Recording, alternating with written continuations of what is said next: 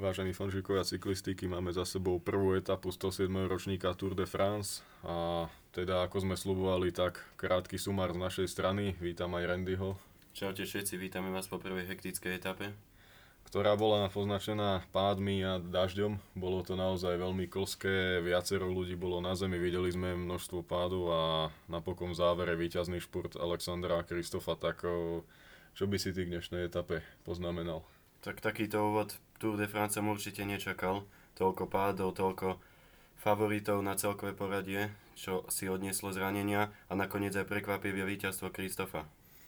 Môžeme začať pekne od úvodu, kedy sa vytvorila na čele trojica utečencov, ale tí nedostali nejakú veľkú časovú medzeru, pretože peloton vedel, že ten profil nie je príliš ľahký a zároveň začalo aj pršať, no a tam sa hneď začalo padať. No a to potom spôsobilo vlastne veľkú nervozitu v pelotóne, kde sa hlavne v zjazde z tej prémie všetci tlačili dopredu a videli sme na zemi o, napríklad Richie Porta dva razy Pavla Sivákova, Juliana Ala Filipa či Michel Angela Lópeza, ktorý trafil hlavou do značky. to bolo také o, možno taký smiech cez slzy, aj, že proste tá Astana, neviem čo tam skúšala v tom zjazde, bolo tam totálne mokro a oni zrazu vyleteli dopredu a, a začali tam o, zjazdovať no, a odniesol si to ich líder a hneď sa stiahli. Zakončil to pád Tibota Pinota, ktorý tiež nevyzeral práve najlepšie.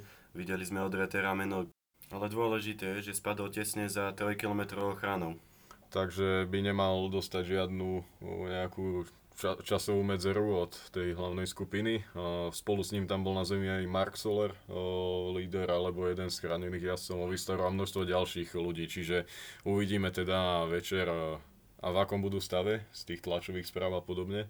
No ale naozaj veľké prekvapenie v šprinte Alexander Kristof až takou intergalaktickou rýchlosťou tam preletel okolo všetkých. Čo na to hovoríš? Ja som vôbec o netypoval, ešte sme aj hovorili, že nemá žiadnu formu a Proste naozaj, ako Kristof sa vie pripraviť na tur každý rok. Presne ako hovoríš, sám bol do dojazdu, nikto mu s týmu nepomáhal. A celkovo prvá trojica bola prekvapivá. Na druhom mieste skončil majster sveta Mats Pedersen a tretí ses bol.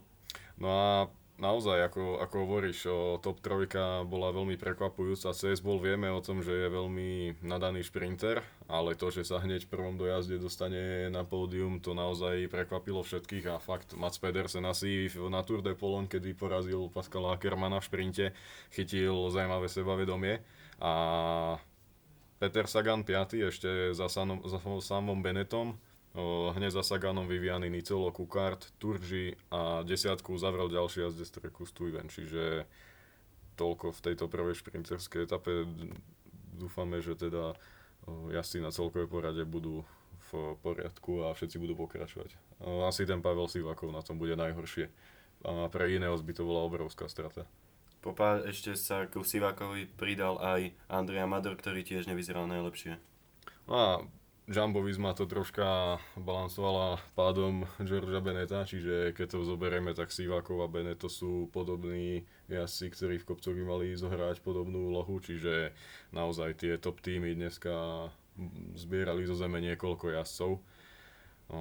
Prekvapujúce bolo, že vlastne Caleb Juven sa dostal nazad do tej prednej skupiny, no ale vidíme, že proste nie je medzi najlepšími a tá dnešná etapa bola nad jeho sily ako hovoríš, ale takúto prvú úvodnú etapu asi nikto nečakal.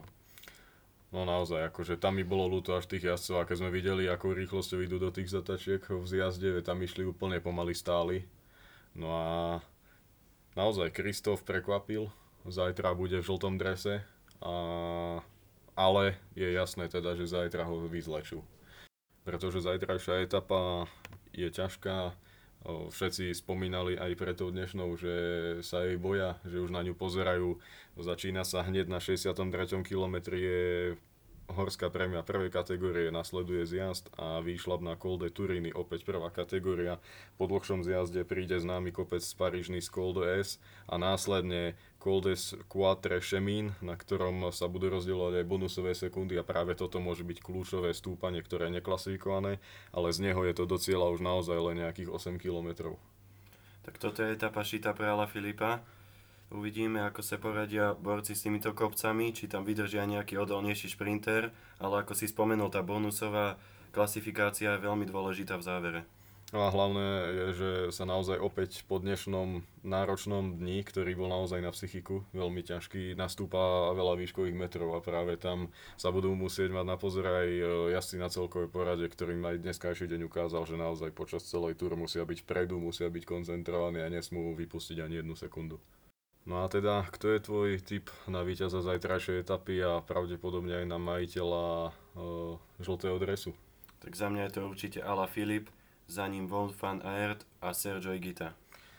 Ja takisto sa prikláňam k tomu Ala Filipovi, ale zase na ňo všetci kúkajú, čiže to môže byť aj jeho mierna nevýhoda, lebo všetci budú čakať, čo spraví Ala Filip ale peloton je naozaj nabitý jazdcami, ktorí to vedia dokázať a možno, že aj Roman Bardet v závere bude chcieť skúsiť zobrať žltý dres na svoj chrbát.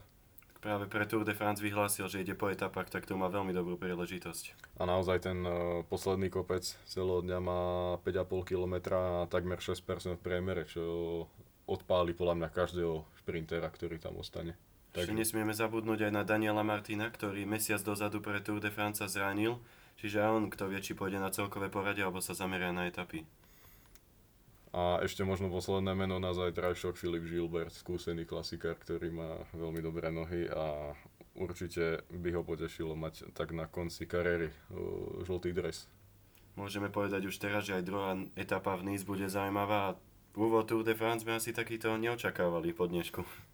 No tak ten dáž to celé skomplikoval, pridal um, väčšiu dávku nervozity, ona, tá prvá etapa vždy býva veľmi nervózna, vždy sa padá, vždy sa tam všetci tlačia, pretože nie sú ešte nejak rozhodení tí jazdci, no ale, ale toto bol fakt extrém, toto si nepamätám dlhé roky, že by až takto sa padalo a išlo sa tak pomaly hlavne potom.